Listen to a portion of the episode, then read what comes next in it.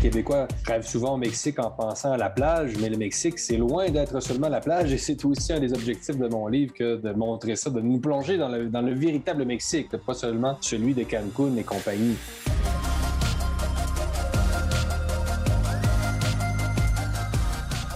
Bonjour et bienvenue à Parésia, votre balado qui prend le temps de penser. L'histoire humaine s'est toujours nourrie d'échanges culturels, que ce soit pour le commerce, la transmission des savoirs, la diffusion de messages salvateurs ou plus péjorativement pour l'accroissement des empires, les rencontres interculturelles sont un processus essentiel à la construction des identités, qu'elles soient personnelles ou collectives. Notre époque ne fait évidemment pas exception, c'est plutôt le contraire, en témoignent les phénomènes de globalisation et de révolution médiatique dans lesquels nous sommes plongés. Mais qu'en est-il de l'expérience même de l'expatriation? Comment l'immersion dans une autre culture que la nôtre contribue-t-elle à forger notre propre identité? À l'inverse, comment notre bagage culturel nous dévoile-t-il les dynamiques auxquelles les populations natives sont souvent aveugles? Pour mieux saisir cette expérience anthropologique, j'ai la chance d'être en compagnie de Jérôme Blanchet-Grabel. Bonjour. Bonjour, Monsieur Denis. Content d'être là. Jérôme Blanchet-Gravel, vous êtes journaliste euh, et essayiste, auteur de nombreux ouvrages. Euh, je note euh, parmi lesquels se trouve la face cachée du multiculturalisme publié en 2018 aux éditions du Cerf, Le retour du bon sauvage au Boréal en 2015 et on vous connaît également au Québec et en France puisque vous analysez souvent l'actualité dans, dans différents médias qu'ils soient écrits ou euh, à la radio, mais c'est pour parler de votre plus récent ouvrage publié aux éditions de l'Armatan dans la collection Horizon Amérique latine euh, que j'aimerais discuter avec euh, vous aujourd'hui. Son titre, Un Québécois à Mexico, récit d'un double choc culturel. Alors, pouvez-vous, Jérôme Blanchet-Gravel, d'abord nous, présenter les raisons de votre établissement à Mexico? En fait, oui. la première fois que je suis débarqué dans la ville de Mexico, c'était en juillet 2018. Je raconte d'ailleurs dans, le prologue de, l'ouvrage. Et euh, je venais à Mexico vraiment par euh, curiosité pour découvrir la ville. Euh, je me rappelle, c'était quelques jours avant l'élection du président Andrés Manuel López Obrador, qui est d'ailleurs en train de transformer le, paysage politique du pays. Donc, je venais vraiment par attrait pour le monde hispanophone. Euh, je, suis euh, quelqu'un euh, d'hispanophile, hein, c'est-à-dire que je suis un amoureux des cultures hispanophones. Donc, j'arrive par curiosité, je suis, je suis vraiment frappé, je suis happé par l'incroyable dynamisme de cette, euh, de, cette, de, de, cette ville monstre, parce que c'est une ville d'abord de 25 millions de personnes, il faut le rappeler à nos auditeurs. Donc, 25 euh, millions de personnes, c'est à peu, près trois fois la population du Québec dans une seule ville. Donc, on est déjà on est frappé par la dimension. Hein, c'est une des, plus grandes villes du monde. C'est dans, fait partie des dix plus grandes villes du monde. C'est la plus grande ville euh, de l'Amérique du Nord. On l'oublie souvent. Les Québécois rêvent souvent au Mexique en pensant à la plage, mais le Mexique, c'est loin d'être seulement la plage et c'est aussi un des objectifs de mon livre que de montrer ça, de nous plonger dans le, véritable Mexique, pas seulement celui de Cancun et compagnie.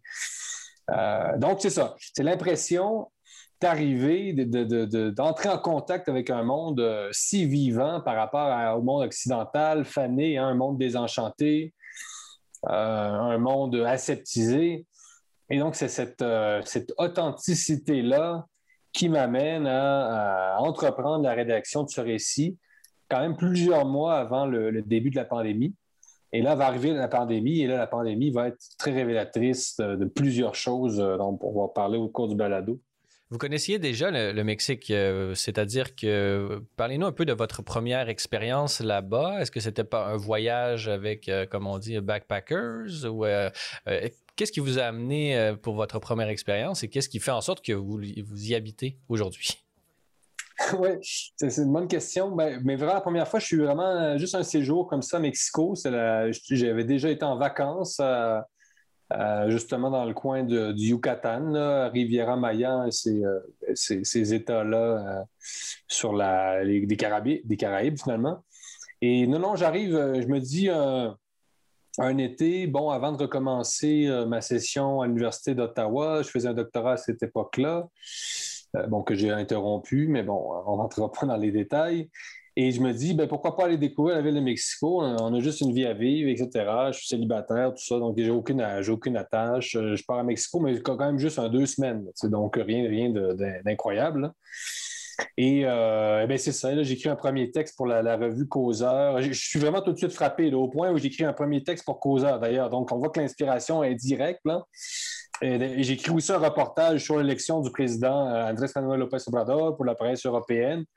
Donc, je suis, là, un peu, aussi pour l'occasion, pour l'élection, parce que je sais que ça pourrait être une élection historique. Donc, euh, euh, je joins l'utile à l'agréable, parce que je suis à l'époque déjà euh, un peu dans les médias, je fais un peu de. Ben, je suis déjà journaliste, je commence en fait. et c'est ça. Donc, l'inspiration est instantanée, mais après, bon, je retourne au Québec parce que. Ben, parce que j'habite au Québec, hein, donc je retourne chez moi tout simplement. Euh, et, l'envie me reste en tête. Hein. Je, suis vraiment frappé. Vraiment, je découvre quelque chose, un sentiment de liberté, un sentiment de, euh, m'affranchir d'un Québec qui commence à m'étouffer, il hein. faut, le dire, un peu sur le plan intellectuel. Euh, euh, c'est un Québec, bon, qui déjà, on voit avant la pandémie qu'il n'y a pas beaucoup de liberté d'expression. À l'université, c'est difficile de faire sa place. Donc, je ne parlerai pas de difficultés professionnelles, mais c'est un Québec qui ne laisse pas de la place à tout le monde. Hein. c'est une société un peu étouffée par une espèce d'esprit plus qu'égalitaire. Et donc, je traîne ça plusieurs années. Donc, c'est ça, j'arrive et je me sens dégagé. Et j'essaie d'y retourner deux mois, en fait, euh, l'hiver suivant. Et là, euh, ben, pour la petite histoire, les gens vont le comprendre de toute façon dans le livre s'ils veulent le, lire. Euh, et là, je vais, rencontrer celle qui va devenir ma femme. Donc, dans un bar tropical de l'avenue Réforma, la très, très grande avenue de je ne sais pas combien de kilomètres, c'est un peu les Champs-Élysées français. Et eh bien, de cette rencontre-là, euh, va naître évidemment un, nouvel appel du Mexique, différent. Et, euh, donc, depuis l'hiver 2019, euh, et là, je commence à passer mon temps, la moitié de mon temps à Mexico. Donc, depuis l'hiver 2019, je suis à Mexico au moins la moitié de l'année et là, un petit peu plus depuis, depuis la pandémie. Et euh, justement, durant euh, ces allers-retours, euh, Québec, Montréal, Montréal, Mexico, vous êtes d'une certaine façon accompagné maintenant de celle qui est désormais votre épouse et de, de, ce mariage qui a également découlé sur un bel, enfant. Félicitations, je sais que c'est tout, c'est tout récent. parlez, parlez-nous un peu de cette période de, votre vie accompagnée de votre épouse qui était d'une certaine façon un peu dans l'aller-retour Mexico, Québec. Euh, euh, combien d'années se sont-ils passées? Comment viviez-vous ensemble cette, ce, va-et-vient entre les deux pays?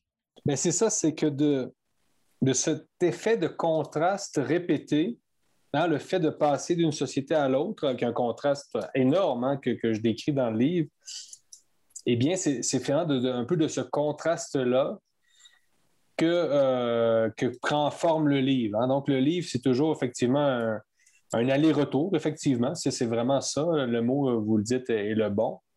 C'est un aller-retour entre le Québec et le Mexique. Et, là, euh, j'ai des tableaux parce que ce sont 30 tableaux? J'appelle pas ça des chapitres parce que c'est pas exactement des chapitres. Hein, c'est entre le roman et l'essai, hein, on peut dire, le livre. Et donc, euh, donc, c'est ça, c'est un livre sur le. Faut, les gens doivent bien le comprendre. C'est un livre sur le Mexique, forcément, un Québécois Mexico, mais c'est aussi un livre sur le Québec. Euh, même que certains vont le lire comme davantage, non, peut-être pas au davantage, mais c'est peut-être autant un livre sur le Québec euh, et sur, ce que j'appelle le, malaise québécois et le malaise occidental. Donc, l'aller-retour euh, fait apparaître une société beaucoup plus vivante par rapport à une société beaucoup plus aseptisée. Hein. C'est vraiment le, euh, le, contraste, la tension qui, euh, qui, se dégage constamment du livre. Vous l'avez lu, mon, épouse apparaît quand même assez souvent dans le livre, c'est ça par ses réflexions euh, sur le Québec et son étonnement aussi par rapport au mien. C'est-à-dire qu'on est au quotidien et, en fait, dans notre vie quotidienne, tout devient matière à réflexion. Hein, vous, l'avez vu, mais moi, je prends à peu près n'importe quel objet. Je suis fasciné par tout, en fait. Hein. Euh, quand on les lit, même la scène euh, de l'autobus, si vous l'avez lu, même, le fait de prendre un autobus euh, dans un, peu importe le, quartier de la ville, devient une expérience euh, anthropologique et culturelle assez incroyable. Hein. Vous le savez, la, scène d'autobus où bon, euh, euh, des filles se, mettent à danser, bon, le chauffeur d'autobus, lui, il reçoit sur ses genoux bon, une concubine, etc. Donc, on est quand même plongé dans un univers, tout, tout est matière à réflexion et on peut disserter sur à peu près n'importe quel élément vous vous rappelez aussi, j'ai une scène sur la, c'est drôle, mais la, collecte des ordures, hein, qui devient aussi révélatrice du fossé qui sépare les sociétés bureaucratiques du Nord, comme je les appelle, où règne ce que j'appelle aussi le réglementairement correct, surtout renforcé par la pandémie, hein, le, monde des règles versus le monde de la chaleur d'une sorte d'anarchie. Parce qu'on voit justement dans cet épisode en particulier, euh, vous décrivez un peu le contraste euh, qui est celui entre le Québec qui reçoit, euh, bon, les vidangeurs passent à telle heure, à tel jour, à tout d'une manière récurrente et selon vraiment une, une fréquence absolument rythmée, euh, tandis que euh, au Mexique, ils peuvent passer au plein milieu de la nuit et les gens vont même leur donner du, euh, du type selon, selon les, les, circonstances et qu'il y, a comme un, sifflet, j'ai l'impression, pas un sifflet, mais un bruit, une cloche et tout. Alors, justement, ça vous, ça, vous a, ça vous a frappé d'une certaine façon un peu cette, cette anarchie versus cette ultra-réglementation. C'est ça, oui, oui. J'ai découvert au Mexique, à Mexico, à quel point l'Occident était devenu un monde réglementé. Hein. Euh, on, se vante beaucoup d'avoir l'économie de marché, le libéralisme, mais la vérité, c'est que c'est un monde, le monde occidental, est un monde extrêmement codifié. même au Québec, actuellement, on est dans une sorte d'enfer réglementaire où même le fait d'aller souper chez ses parents fait l'objet d'un encadrement de l'État. Et je l'ai expliqué à la radio quelques fois récemment, mais au Mexique, ça passerait même pas dans la tête de quelqu'un que de consulter le gouvernement pour fêter ou non Noël et comment fêter Noël. Hein, c'est une impossibilité même dans la mentalité mexicaine. Je ne dis pas que ça n'existe pas. Puis le Mexique n'est pas une île déserte. Hein. Il, y a, des règles sanitaires dans les magasins à grande surface, etc. Les gens portent beaucoup le masque, mais c'est quand même un rapport très, très différent au risque, etc. Et euh, par exemple, à Mexico, euh, un, feu rouge, euh, ben, c'est un arrêt, hein, c'est un stop. Donc, c'est pas du tout. vous pouvez vous imaginer essayer de faire respecter des règles sanitaires ou non sanitaires dans un pays où les gens prennent les feux rouges pour des arrêts. Ça va être plus difficile. ça serait très dangereux. Il faut faire très attention en, traversant la rue en passant à Mexico. Ce n'est pas des farces. Là. Donc, il y a des avantages et des désavantages euh, dans, ces, dans les deux cultures. Euh, euh, justement, j'aimerais qu'on prenne un peu le temps de, de, les décliner ensemble, si vous le voulez bien. D'une certaine façon, bon, on en a parlé, vous faisiez jusqu'à très récemment, ah, ben, maintenant deux ans, des allers-retours Québec-Mexico, Mexico-Québec. Et euh, d'une certaine façon, puisque vous êtes actuellement à Mexico, il y a eu un certain arrêt de ce va-et-vient qui s'est fait euh, au Mexique et euh, à l'endroit où vous, vous, trouvez. Qu'est-ce qui a fait en sorte que vous ayez choisi de vous établir là-bas pour l'instant et non pas ici dans le froid comme nous? Ben, c'est un concours de circonstances. Hein. Comme les gens pensent que je me suis exilé, c'est quand même pas tout à fait ça. Et d'ailleurs, j'ai toujours un appartement à Québec. Ce qu'on appelle un condo. Là. Euh, je ne suis pas déraciné complètement, sauf que là, la pandémie euh, nous a forcé euh, à nous établir plus longtemps. Mais on a, toujours on toujours un ancrage à Québec, c'est certain. J'ai tout mon réseau, ma famille, puis on n'a pas renoncé au Québec non plus. c'est important de le dire. Sauf que, bon, dans le contexte actuel, c'est vrai. Euh, avant, je prenais effectivement des avions comme on prend un taxi euh, sur la rue. Euh, là, le monde a changé, c'est beaucoup plus contraignant. Et actuellement, c'est vrai que de revenir au Canada de Mexico, euh, c'est toute une expérience. On a un peu l'impression de passer de l'Allemagne de l'Ouest à l'Allemagne de l'Est. Les gens trouveront la formule peut-être un peu forte, elle est peut-être un peu trop forte, mais c'est particulier. Euh, quand même, du de Mexico, ce qu'on vit actuellement au Québec, c'est la planète Mars. C'est un autre univers, c'est un univers parallèle. Euh, je leur ai dit, il y a des règles sanitaires ici aussi, des conseils du gouvernement, mais euh, le fait de ne pas pouvoir se réunir en famille à l'occasion de, fêtes euh, sacrées, finalement, comme Noël, hein, c'est sacré Noël. Euh, pas pour tout le monde, manifestement, mais enfin pour moi encore. le fait de ne pas pouvoir se réunir en famille, c'est inconcevable. Ça, c'est quelque chose qui ne, rentrerait pas dans la tête d'un Mexicain. Et peut-être qu'il faudrait peut-être s'inspirer un peu de, cette mentalité un peu plus souple, parce que il en va de, de tout la, socialité. Je suis très inquiet, en fait, et je le, note dans mon livre, je suis très inquiet pour la socialité, pour la vie collective au Québec. Le, Québec va survivre économiquement la crise sanitaire, j'en ai aucun doute. C'est une société quand même qui a des institutions euh, fortes, euh, etc., une économie bien, bien, euh, bien bâtie. Mais je m'inquiète pour la vie sociale, les rapports sociaux, les rapports entre les gens, le sens de la famille, etc. Est-ce que ça va survivre à la crise telle qu'elle est gérée? En, partie, mais il y aura un gros travail de réadaptation au Québec et au Canada dans son ensemble pour euh, recommencer à développer vraiment le, goût de la vie.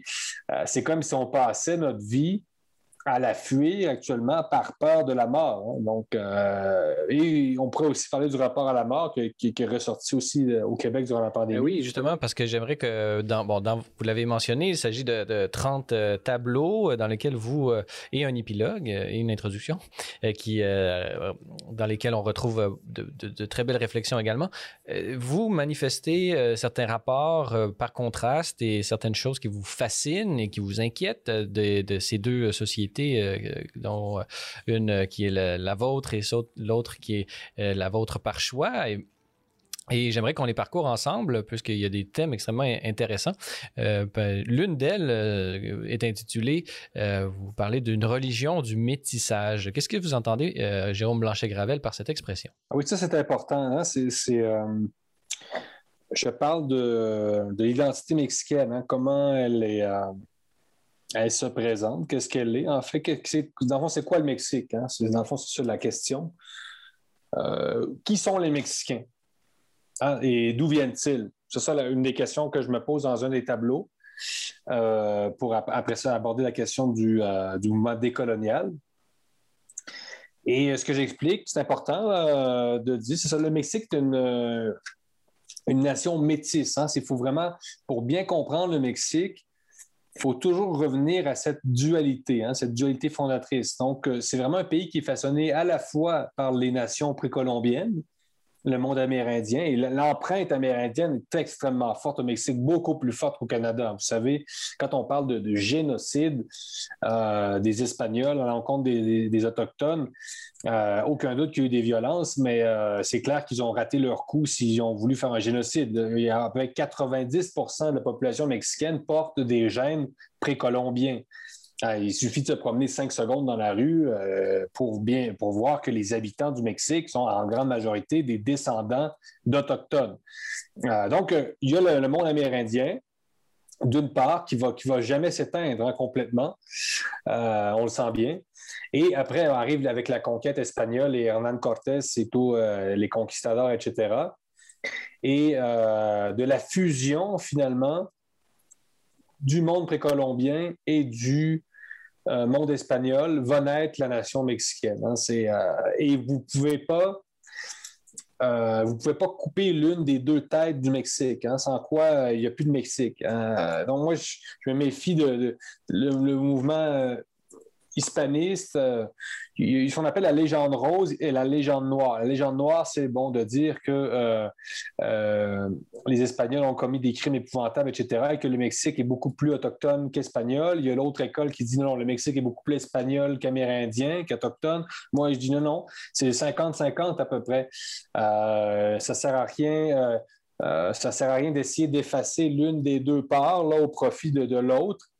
C'est vraiment le Mexique est fondé sur une sorte d'équilibrisme identitaire.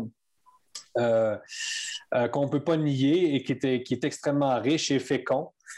Euh, donc, euh, c'est ça. Aujourd'hui, la gauche est plus présente. Euh, c'est une gauche, la, gauche des coloniales vise, c'est le mouvement qui déboulonne des statuts. On a à peu près le même mouvement au Canada, aux États-Unis. Donc, le mouvement qui vise vraiment à revisiter le passé contre l'héritage occidental qui est vu comme mauvais. Hein. les Blancs, c'était raciste.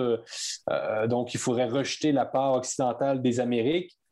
Eh bien, moi, je dis non. Moi, je dis Bien sûr qu'il faut revaloriser euh, la part autochtone à la société mexicaine. Il faut aussi reconnaître qu'il existe une sorte de, racisme historique au Mexique envers les gens métissés, les gens autochtones. C'est très clair. On voit très bien au Mexique que euh, c'est un pays contrôlé par des oligarchies concentrées dans les beaux quartiers de Mexico et dont euh, les gens de ces oligarchies sont sont des blancs. Il vous en faut, mais on le voit tout de suite. C'est vrai que le pays est dominé par euh, les Mexicains de descendance espagnole. Donc, ça, on, le reconnaît.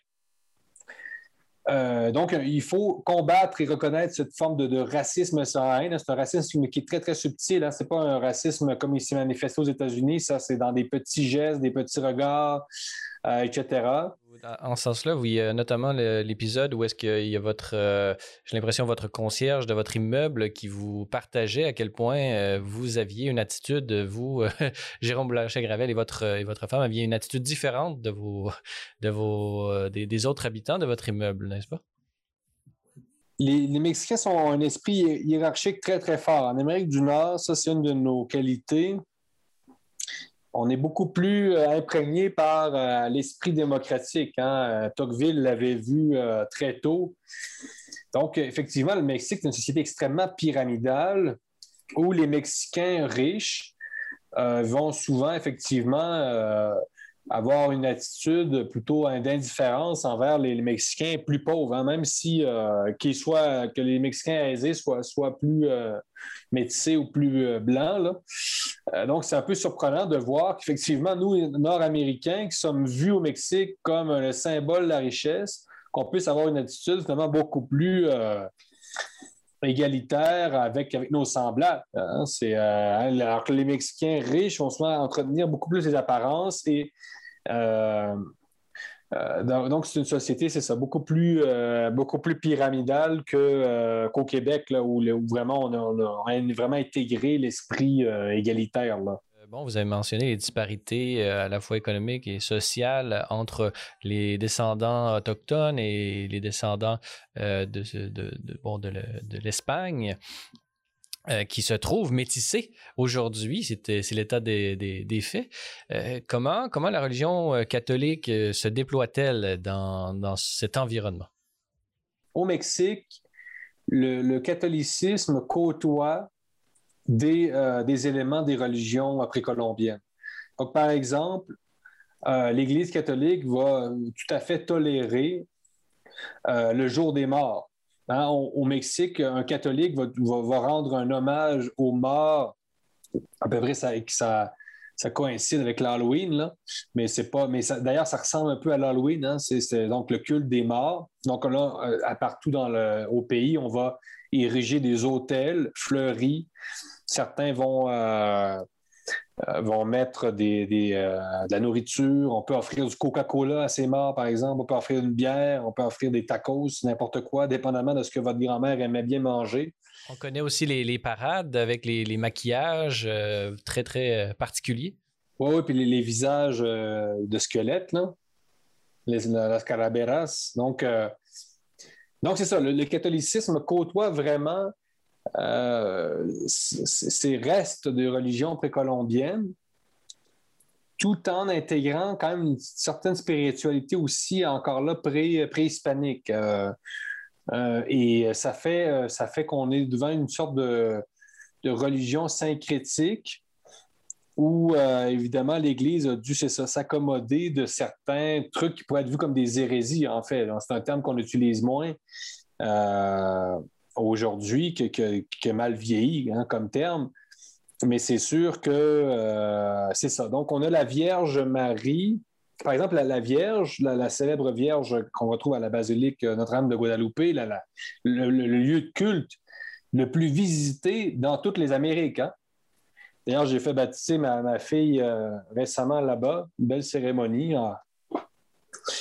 Et donc, c'est la, la, fameuse Virgen de Guadalupe. Donc, là, les gens arrivent souvent à genoux, ils vont, ils vont, ils vont arriver jusqu'à la Vierge à genoux. Donc, ils vont faire euh, plusieurs pas à genoux pendant peut-être, je ne sais pas, 500 mètres. donc, c'est assez impressionnant. Et par exemple, cette Vierge-là, on va la mettre au-dessus, souvent, d'un hôtel aux morts. Donc, quand je vous dis qu'il y a une superposition des, euh, des croyances, donc là, on a vraiment l'icône, euh, une icône catholique, forcément, avec mais qui est comme dédié à une cérémonie qu'on dirait païenne aussi. C'est un, un, autre terme qui a un peu mal vieilli. Donc, quand je vous dis qu'on a le syncrétisme dans le métissage, dans la religion du métissage, hein, c'est une expression, ben c'est ça. On est vraiment dans, ce, dans ce mélange. Mais il y a quand même une. Euh, si on compare avec euh, le Québec et votre expérience, la religiosité est, palpable un peu, un peu partout. dans votre quartier, les, messes sont toujours euh, pleines le dimanche ou est-ce qu'il y a une désaffection comme, comme ici? Il faut le dire, le Mexique suit quand même un mouvement de sécularisation qui s'accompagne d'une désaffection. Euh, mais je pense qu'avec, c'est quand même le deuxième, toujours le deuxième pays catholique après le Brésil en Amérique latine. Le Mexique est un pays de 120 millions. Et oui, les gens sont encore beaucoup plus croyants. Euh, quand vous arrivez chez les gens, euh, presque systématiquement, il va y avoir une vierge accrochée. Les gens utilisent beaucoup d'expressions comme Dieu te bénisse à peu près n'importe quand, après peut-être même être allé promener le chien. C'est très, très récurrent. Euh, non, la religiosité est plus forte, mais elle suit quand même un certain déclin, entre guillemets, qui, euh, je pense pas qu'on va jamais, se rendre à, l'état, euh, à ce qu'on voit au Québec actuellement. Par exemple, au, Mexique, ce serait complètement inconcevable de transformer des églises en condos. Ça veut dire ça, c'est quelque chose qui choquerait beaucoup les gens. Quand je, dis qu'on fait ça au Québec à des Mexicains, ils sont très choqués.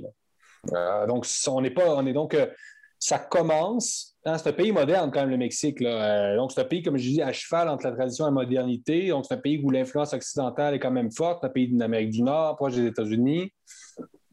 Mais ça va prendre, avant que le catholicisme disparaisse au Mexique, si je peux dire, ça va prendre encore 30, 40 ans facilement. Ça m'étonnerait qu'on, élimine, entre guillemets, le, catholicisme euh, au Mexique. Euh, c'est, une tâche impossible, puis, puis tant mieux. Hein.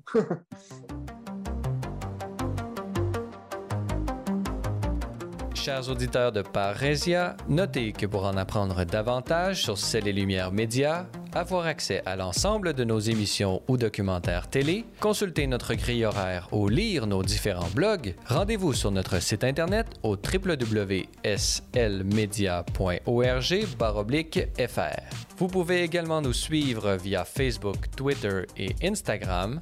Grand merci à tous ceux qui veulent bien nous laisser un commentaire sur votre plateforme balado préférée ou en s'engageant par leur mention j'aime ou leur partage.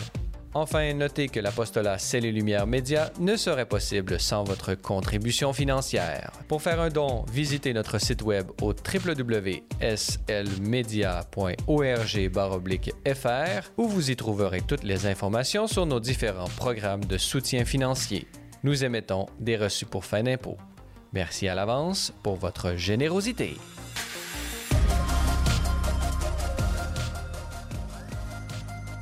Nous sommes toujours en compagnie de Jérôme Blanchet-Gravel, journaliste et essayiste établi à, Mexico et qui vient tout juste de publié aux éditions L'Armatan dans la collection Horizon Amérique latine un magnifique livre intitulé Un Québécois à Mexico, récit d'un double choc culturel.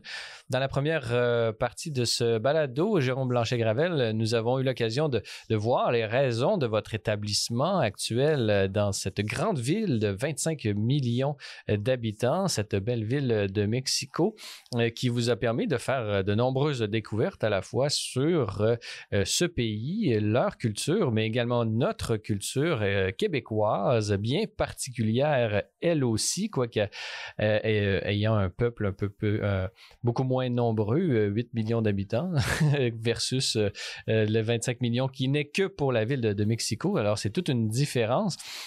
Vous avez eu l'occasion de, mentionner un peu le métissage euh, entre les Autochtones et, de, ce pays, de cette région du monde, avec euh, ceux qui sont peut-être les descendants des, conquistadors et de cette nouvelle Espagne dont vous parlez à plusieurs reprises. Euh, j'aimerais qu'on continue notre parcours de ces différences culturelles que vous avez décelées et qui peuvent nous apprendre beaucoup sur nous-mêmes et peut-être nous enrichir, pourrions-nous dire. Parlez-nous un peu de ce, de cette de ce rapport à la mort que vous avez mentionné dans le début de votre, de votre ouvrage. Vous avez une magnifique citation d'Octavio Paz qui dit, et je cite, Le culte de la vie, quand il est véritable, profond, total, est aussi le culte de la mort. Les deux sont inséparables. Une civilisation qui nie la mort en vient à nier la vie. Euh, vous avez manifesté à quel point la mort était présente au Mexique. Euh, comment, euh, et d'une certaine façon, par contraste, on pourrait dire qu'elle est un peu absente au Québec. Qu'est-ce qu'on peut apprendre de ce rapport euh, de, la mort des Mexicains euh, pour nous au Québec en 2022, Jérôme Blanchet-Gravel? Ben, c'est ça. Le Mexique m'a appris, m'a révélé que le, Québec avait un rapport très conflictuel à la mort actuellement, ce que la pandémie aussi a montré. au Mexique, grosso modo, euh, la mort est vue comme l'alter ego de la vie.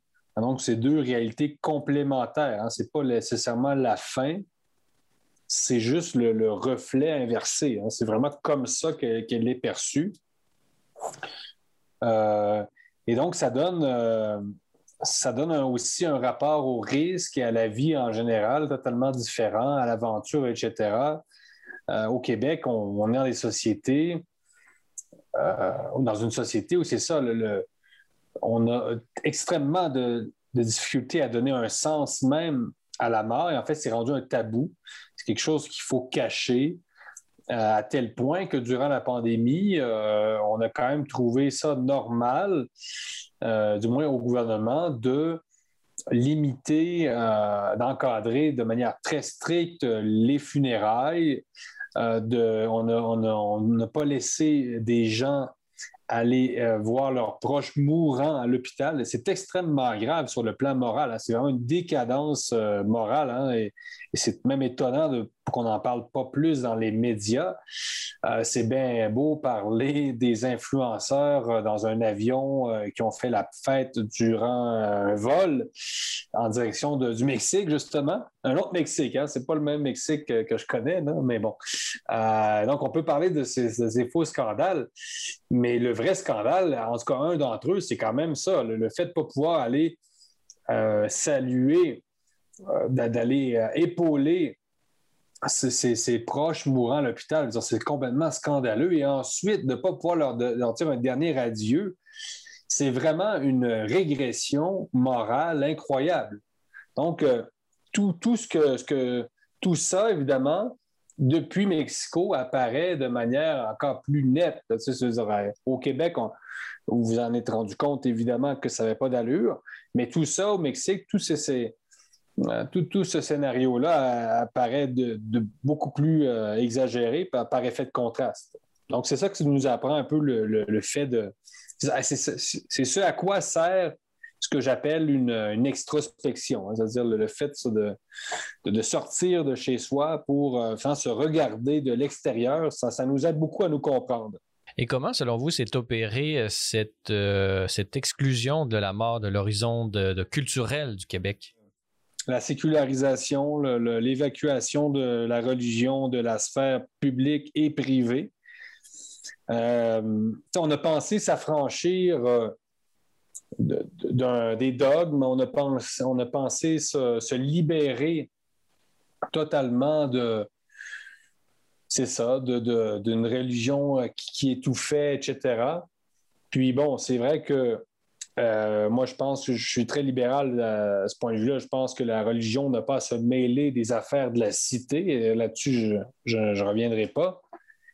Mais ça n'a pas eu que des bienfaits, la sécularisation. On voit bien que euh, les gens souffrent euh, psychologiquement euh, parce qu'ils ont, ils ont de la difficulté à donner un sens à leur vie. Hein, et donc, les gens se, lancent dans la consommation, se lancent dans le sport extrême, le bungee, euh, se perdent dans la pornographie, se perdent dans, euh, la consommation d'anxiolytiques, etc. Euh, il y a toutes sortes de béquilles qui nous aident à compenser cette espèce de vide. et là, je ne prône, pas, pas un retour du religieux là, massif au Québec. Je n'ai jamais défendu ça. Mais il va falloir prendre conscience, et la pandémie, c'est une occasion pour ça, de prendre conscience que là, il y a vraiment un, ça, un gros vide et qui nous fait très mal. Hein. vous, voyez les, statistiques sur, l'anxiété chez, les jeunes, chez les moins jeunes, euh, la dépression, des idées chez suicidaires chez des enfants de, 8-9 ans. C'est absolument, euh, c'est totalement normal. Donc, c'est sûr que quand on voit, et c'est très vu d'ici aussi, c'est incroyable, c'est-à-dire que on a l'impression, vu de Mexico, que plus le Québec est riche, plus le Québec est confortable et plus il souffre psychologiquement, alors que ça devrait être le contraire. Hein, y a beaucoup, euh, c'est quand même incroyable comme paradoxe. Donc, c'est quoi le problème? Il y, a manifestement quelque chose qui ne marche plus. Peut-être un débalancement, c'est-à-dire que euh, certaines dimensions de l'expérience humaine et de la nature humaine sont exacerbées, tandis que d'autres sont atrophiées. Euh, comment euh, récupérer cet équilibre selon vous? J'imagine que votre livre et votre expérience à Mexico a pour but de nous inspirer et de nous aider collectivement à retrouver un rapport plus sain euh, avec l'ensemble de l'expérience humaine et peut-être retrouver un certain goût de l'aventure et sortir de cette sécurité. Euh, parlez-nous comment voyez-vous les différentes solutions pour, euh, le Québec pour se sortir de, de, l'état dont vous venez de nous décrire? C'est sûr que les solutions sont toujours un peu plus difficiles à formuler que, les critiques. Ça vaut dans bien des domaines. Mais je pense que d'abord, au, Québec, une des choses qu'on peut faire, c'est de, revoir un peu le, rôle de l'État. Je pense qu'on a trop d'États dans la société. On s'est vraiment habitué à vivre euh, sous euh, la sécurité que nous offrait l'État. C'est une société assurantielle. On dirait que le, Québec est devenu une sorte de police d'assurance. Euh, dont, le, but, c'est ça, c'est d'assurer toujours plus de, sûreté économique, psychologique, même si ça ne marche pas, évidemment, à, ses membres. Donc, il faut, il faut sortir de cette vision de l'État comme, comme grand protecteur parce que c'est une illusion, hein, euh, de toute façon. le, risque zéro, ça n'existe pas. On est vraiment aussi, on est vraiment devant une sorte de nouvelle utopie, hein, l'utopie de la sécurité. Euh, ah, ça, couvre pas juste le sanitaire. Hein, moi, je parle d'idéologie sanitaire, mais aussi d'idéologie sécuritaire. C'est-à-dire que là, on dirait que le but, c'est d'offrir un safe space. Hein. donc, comme le but des États occidentaux, c'est d'offrir la sécurité économique, sanitaire, mais aussi psychologique, euh, sécurité écologique aussi. Là, on va embarquer sur ce thème-là. Donc, vivre dans un environnement qui est sécuritaire à tous les niveaux, alors que finalement, plus on vise cet idéal-là et plus les gens sont anxieux, hein, plus ils prennent des précautions et plus euh, c'est sans fin. Hein, c'est une spirale dans laquelle on est. Et le risque zéro, par définition, est, inatteignable. Hein. donc, plus, plus tu. Euh, c'est un cercle vicieux. Donc, euh, plus vous voulez, donc on, voit bien aujourd'hui avec la pandémie. Donc, c'est une dose, deux doses, donc c'est pas assez, on n'est pas encore assez protégé. Trois doses. Bon, c'est sûr que bon, la pandémie, on contrôle pas les aléas du virus.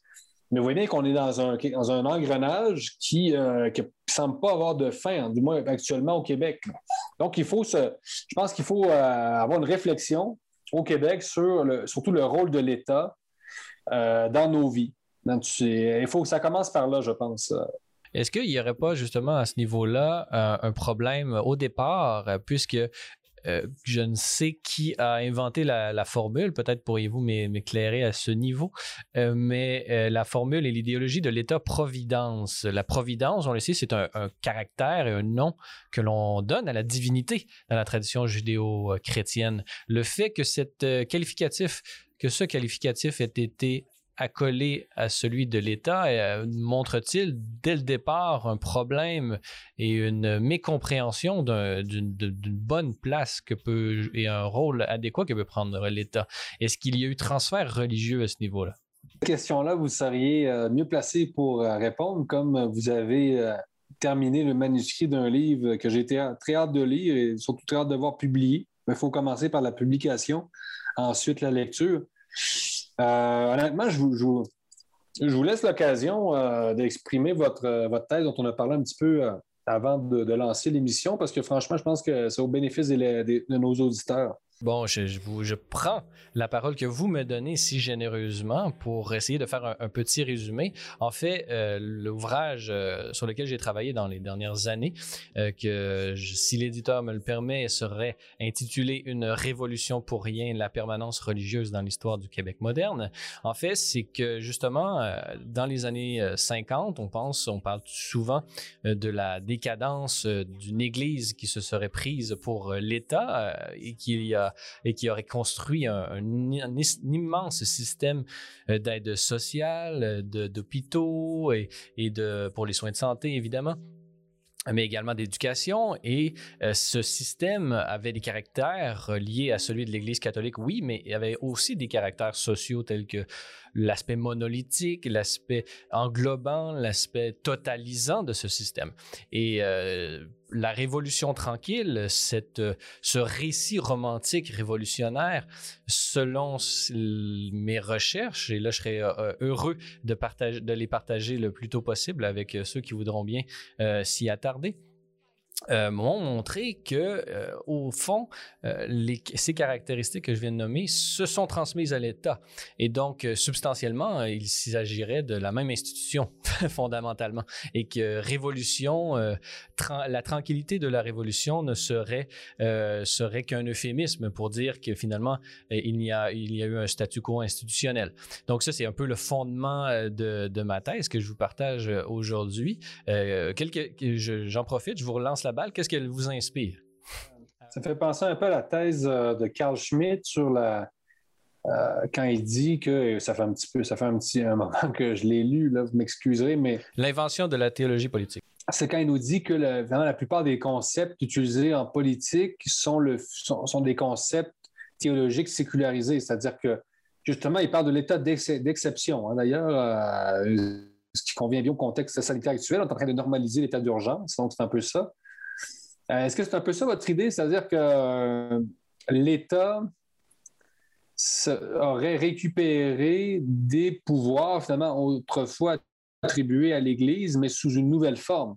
En fait, oui, c'est exactement dans ce. En fait, je me suis inspiré euh, d'un des chapitres d'un auteur français, Jean-François Colosimo, qui travaille comme éditeur en chef aux éditions du Cerf et qui, dans son livre Aveuglement, et que dans son livre Aveuglement, justement, reprend cette thèse et montre à quel point le religieux euh, euh, euh, s'est déployé et s'est externalisé, pourrions-nous dire, justement, dans des domaines qui n'étaient pas à proprement parler théologiques, tels la politique, avec le marxisme. On pourrait parler en psychologie, on pourrait parler dans différentes dimensions de l'être humain qui parce que la métaphysique était désormais inaccessible à cause du rationalisme, se sont déployés ailleurs dans des dimensions de l'existence humaine ou qui n'étaient pas appropriées, qui n'étaient pas capables d'assumer euh, euh, de telles aspirations. Euh, on peut penser à l'espérance chrétienne, l'espérance euh, de l'éternité, n'avaient pas, euh, ne peuvent pas de facto matériellement se déployer dans notre monde et donc de cela allait nécessairement entraîner, oui, des utopies et des déceptions proportionnelles et donc sortir. et donc j'aime bien ce, concept de l'invention de la théologie politique puisque la théologie n'a rien à faire en, politique sinon la circonscrire à son domaine propre et euh, la limite de l'une euh, délimite, euh, délimite l'autre. À la fois, la politique peut délimiter le lieu de la théologie et la théologie délimite le lieu et la limite de la politique. Ils ne doivent pas s'interchanger. Et j'ai l'impression, en fait, qu'au Québec, la théologie politique est une invention de l'Église elle-même. sous la, théologie, une, théologie politique qui a eu qui a eu une, certaine popularité, une grande popularité au Québec, est celle de l'ultramontanisme, qui était une idéologie politico-religieuse. Et à travers cette, euh, cette idéologie, s'est transmis euh, dans la psyché québécoise, suite aux circonstances difficiles de la conquête, etc. Elle s'est transmis ce germe de l'utopie et d'une autosécularisation de l'Église qui s'est déployée à travers les siècles pour arriver à un moment charnière qui est celui de ce qu'on appelle la Révolution tranquille, où justement nous avons eu à un transfert, euh, disons, euh, symbolique, mais euh, continuité structurelle, psychique et religieuse.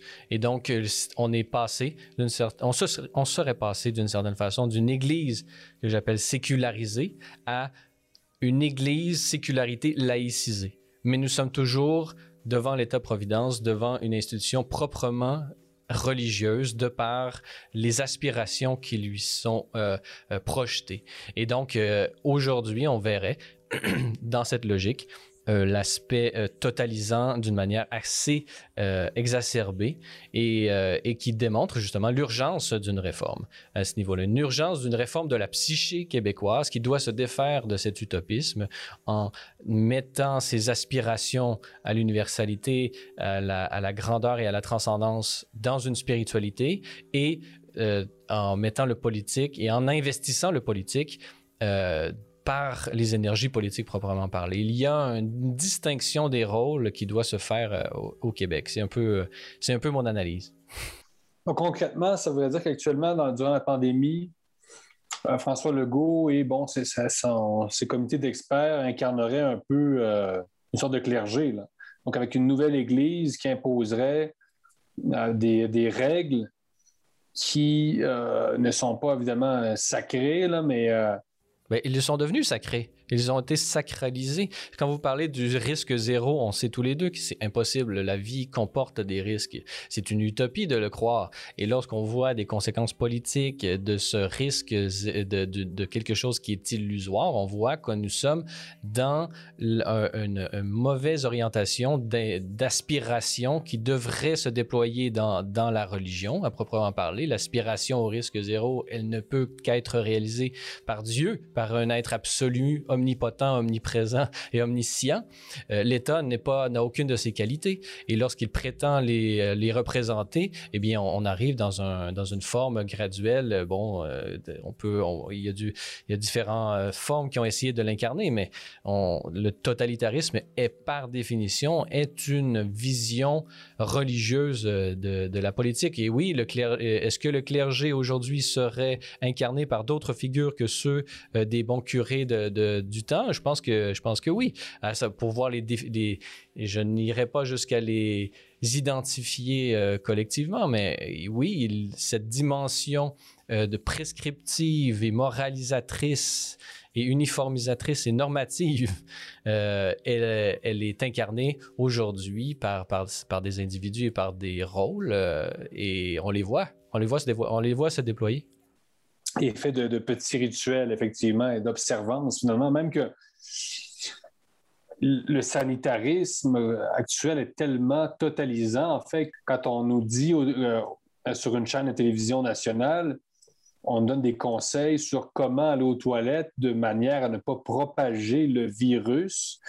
Euh, on est vraiment dans euh, quelque chose de totalisant. Donc, c'est absolument incroyable hein, à quel point on a, codifié la vie même pris jusqu'à la vie privée, hein, même récemment avec les, euh, non-vaccinés qu'on ne pouvait pas inviter à Noël. C'est aussi un truc complètement inconcevable euh, au Mexique. Au Mexique, personne ne se demande, bon, si, euh, si la femme de ménage doit être triple vaccinée. c'est comme je vous dis, c'est très, très particulier d'observer C'est une forme de puritanisme. Le puritanisme et lorsqu'il était vécu à l'intérieur des cadres euh, religieux, euh, n'avait pas, n'avait, pas sa place. Et on voit aussi que cette dérive politique du religieux, elle, elle peut se vivre des, du côté politique ou du côté euh, religieux.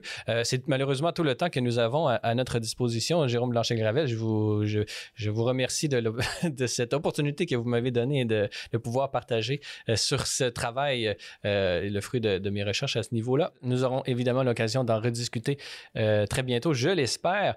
Mais en terminant, comment peut-on se procurer votre livre, Jérôme Blanchet-Gravel, et qu'est-ce que vous espérez que le lecteur puisse tirer de cet ouvrage? Oui, ben, écoutez, le livre vraiment invite le lecteur québécois finalement à poser un regard nouveau sur, euh, sur le Québec. Hein. Je pense que c'est un regard assez neuf, sans prétention, hein, de, s'extraire un peu de, notre bulle. Hein. Finalement, le Québec est, une, euh, est, un, endroit du monde assez centré sur lui-même, donc c'est quand même... Euh, intéressant, je pense, que ce travail interculturel pour, euh, c'est ça, un peu poser un regard étranger sur soi-même qui nous aide à nous comprendre, tout simplement.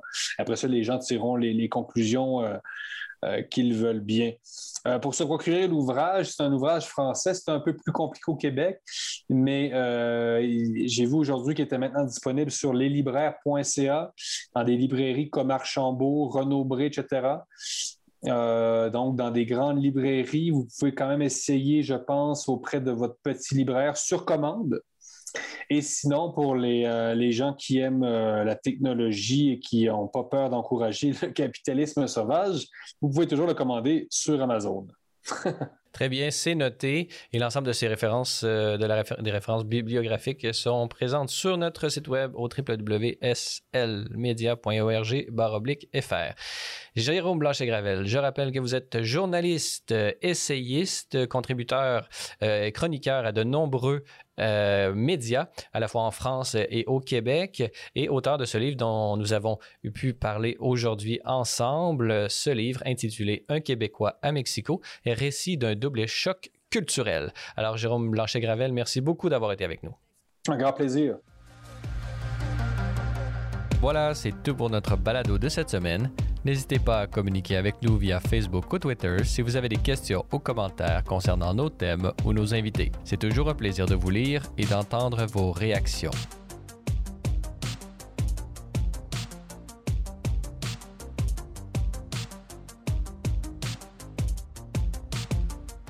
Parésia, une production Celle et Lumière Média. Je suis Francis Denis et n'oubliez pas que la parésia de la foi doit correspondre l'audace de la raison. Allez, bonne semaine.